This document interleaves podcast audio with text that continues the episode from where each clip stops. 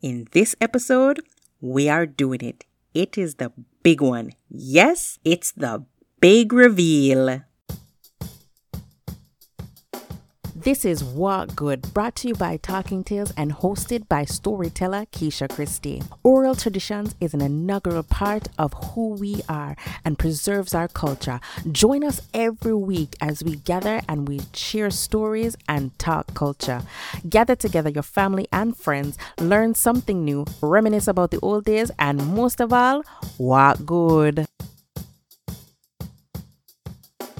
Welcome to another episode of Walk Good. I'm your storyteller, Keisha Christie, and if this is your first time joining us, welcome. And for those who join us each week, welcome back. In this episode, we are doing it. It is the big one. Yes, it's the big reveal.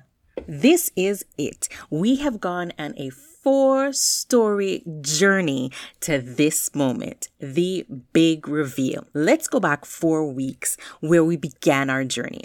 This all started with an ancestry DNA test. I took it for myself to find out more about who I am and where I'm from, as well as my people, find out who my people were, who they are, and how we impact our community individually and collectively. Over the last four weeks, we have shared stories from different parts of Africa. And now in this big reveal, we are going to go about the whole process and what it all means, what it has revealed. And I promise there was a big there is. Not was, for me, it was a surprise, but now I'm sharing it with you, but it is definitely a very interesting surprise. So, enough with the talking, let's get into it.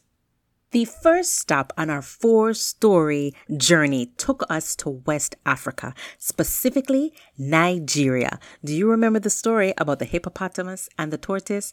Yes, everyone knew the hippo, but no one knew his name. If you missed this story, no worries.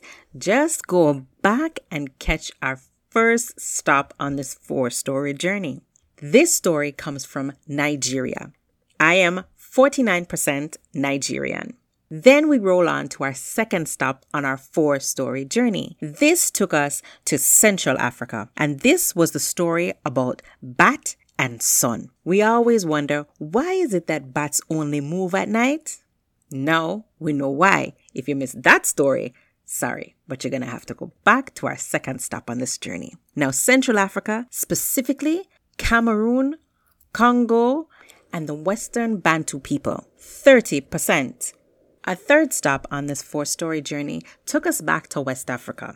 And according to the DNA reveal, I am 15% Benin and Tongo. You remember the story about how wisdom came among the tribe?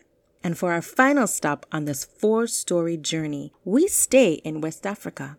According to the DNA results, 3% of my heritage is from the Ivory Coast and Ghana. This was the story called Kwaku Anansi and the Glue Statue. The final piece to this puzzle takes us to the land of fairy tales, but we'll get into that in a minute.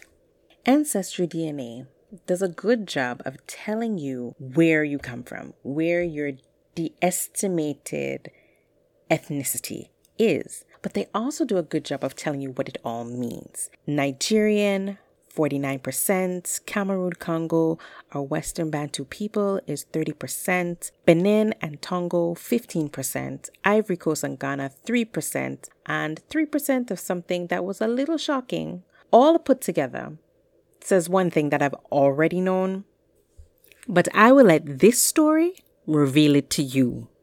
Let's get into it. This story is called Anansi and Rata. Once upon a time, Brother Rata was a very feisty and highfalutin fella. He used to dress up himself in a the latest style of fashion and show off himself and go on like say him the better than everybody else. So brother Nancy make up in mind for cut down brother Rata to size. And brother Nancy think up in brain and think up in brain and think up in brain how him go and manage for catch brother Rat and feel low rate him. And then Bops. Brother Nancy, member say, Brother Rata love dance. Love dancer to no more dance left. Every drum knock, Brother Ratta gone there for a figure. Hmm. The one thing Ratta couldn't resist was music.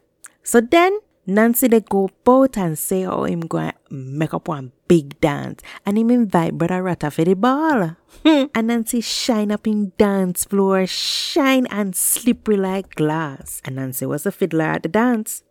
And Brother Ratta walk into the dance hall. So Nancy start to play one sweet tune pan him fiddle and him start to sing.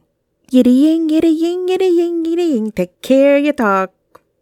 And him go on and him go on and him sing louder and louder. And when the music sweet Brother Ratta, mm, so him start for jam. Him start to wheel and turn and jump and dance and cut a couple plops all over the floor in such a way that everybody stop dance for watch Brother Ratta jiggins. Mm. And then them start for praise of Brother Ratta and how him dance pretty. And Brother Ratta dance even better. But Nancy laugh to himself to see how him plan go work. And then him slide the fiddle in our other place and go in our sweeter tune.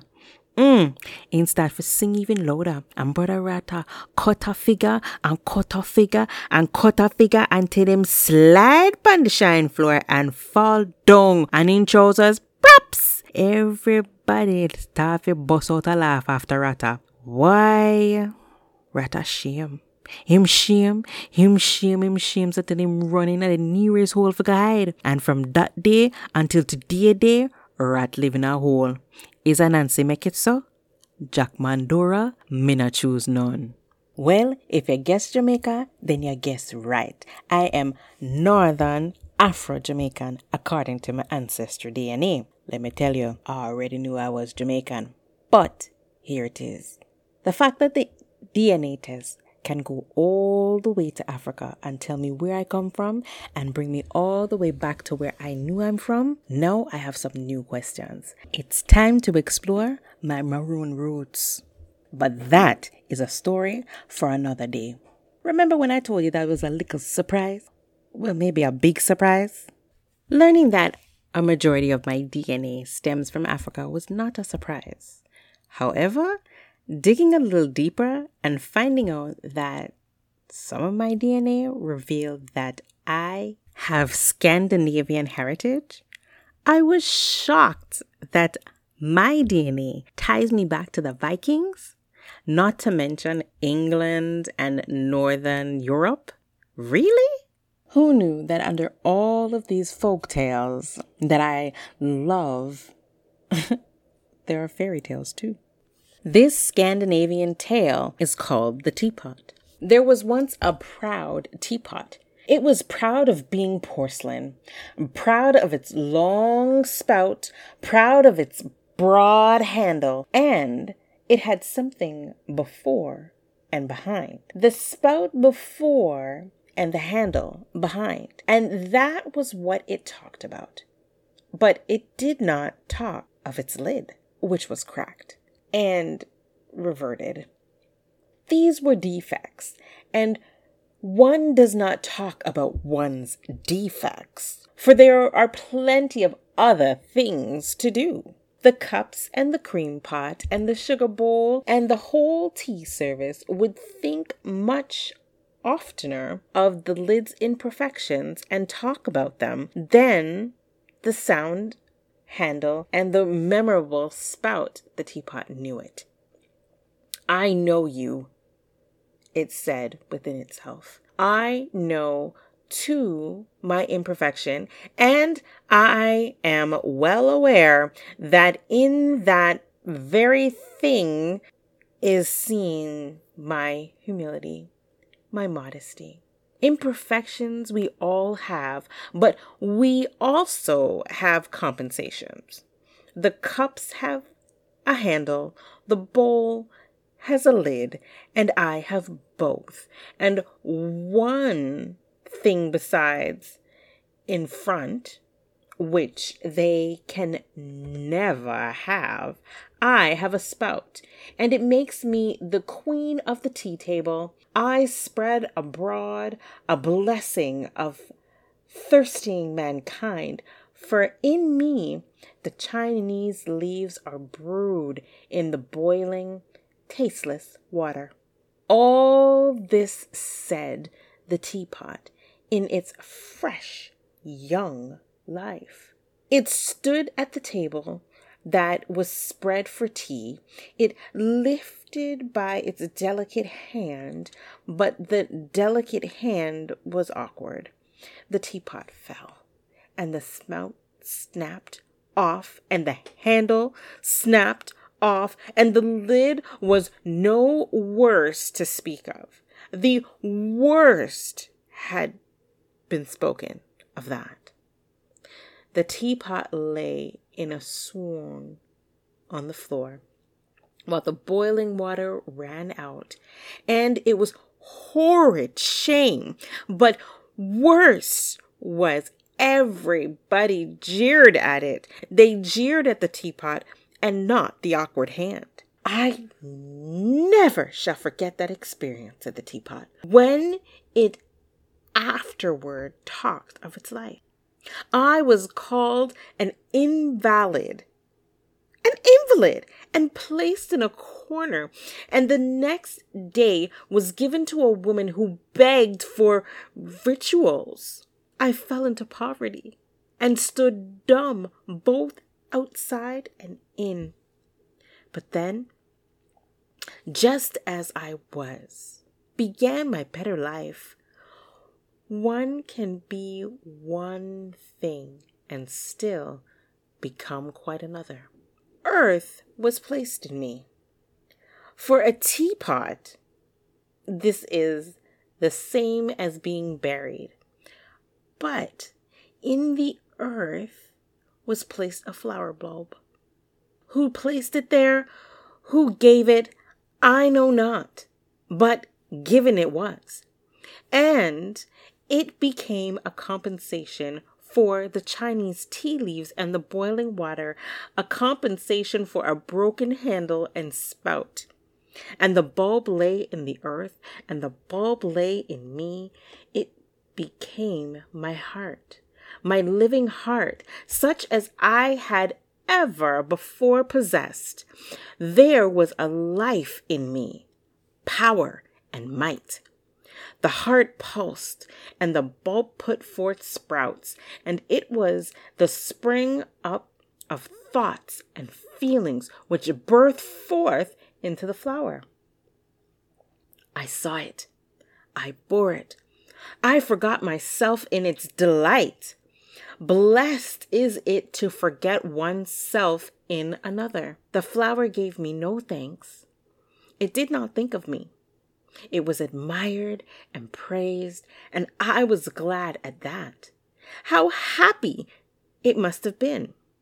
One day I heard someone say that the flower deserved a better pot. I was thumped hard on my back which was a great affliction. The flower was put in a better pot, and I was thrown into the yard where I lay as an old pot shred. But I have the memory, and I can never lose. Thank you for joining us for this episode of Walk Good, and hope that you enjoyed our big reveal. Join us next week as we upload new episodes for your enjoyment every Tuesday. Hey, do you need a story in between time? Have you already binge listened to all our episodes? Guess what? You can follow us on our socials and get exposed to new stories and other events that are coming up. You can follow us on Instagram at Talkin, T A L K I N underscore Tales, T A L E S or you can follow us on Facebook at Talkin, T A L K I N, Tales, T A L E S, Storytelling. Did you know that we had a YouTube page? Absolutely. You want to check out Talkin, T A L K I N, Tales, T A L E S, and check out our video. We have videos of stories and amazing events that you definitely want to check out. Like, subscribe, and share. Till next time, be well, be safe, and as always, walk good.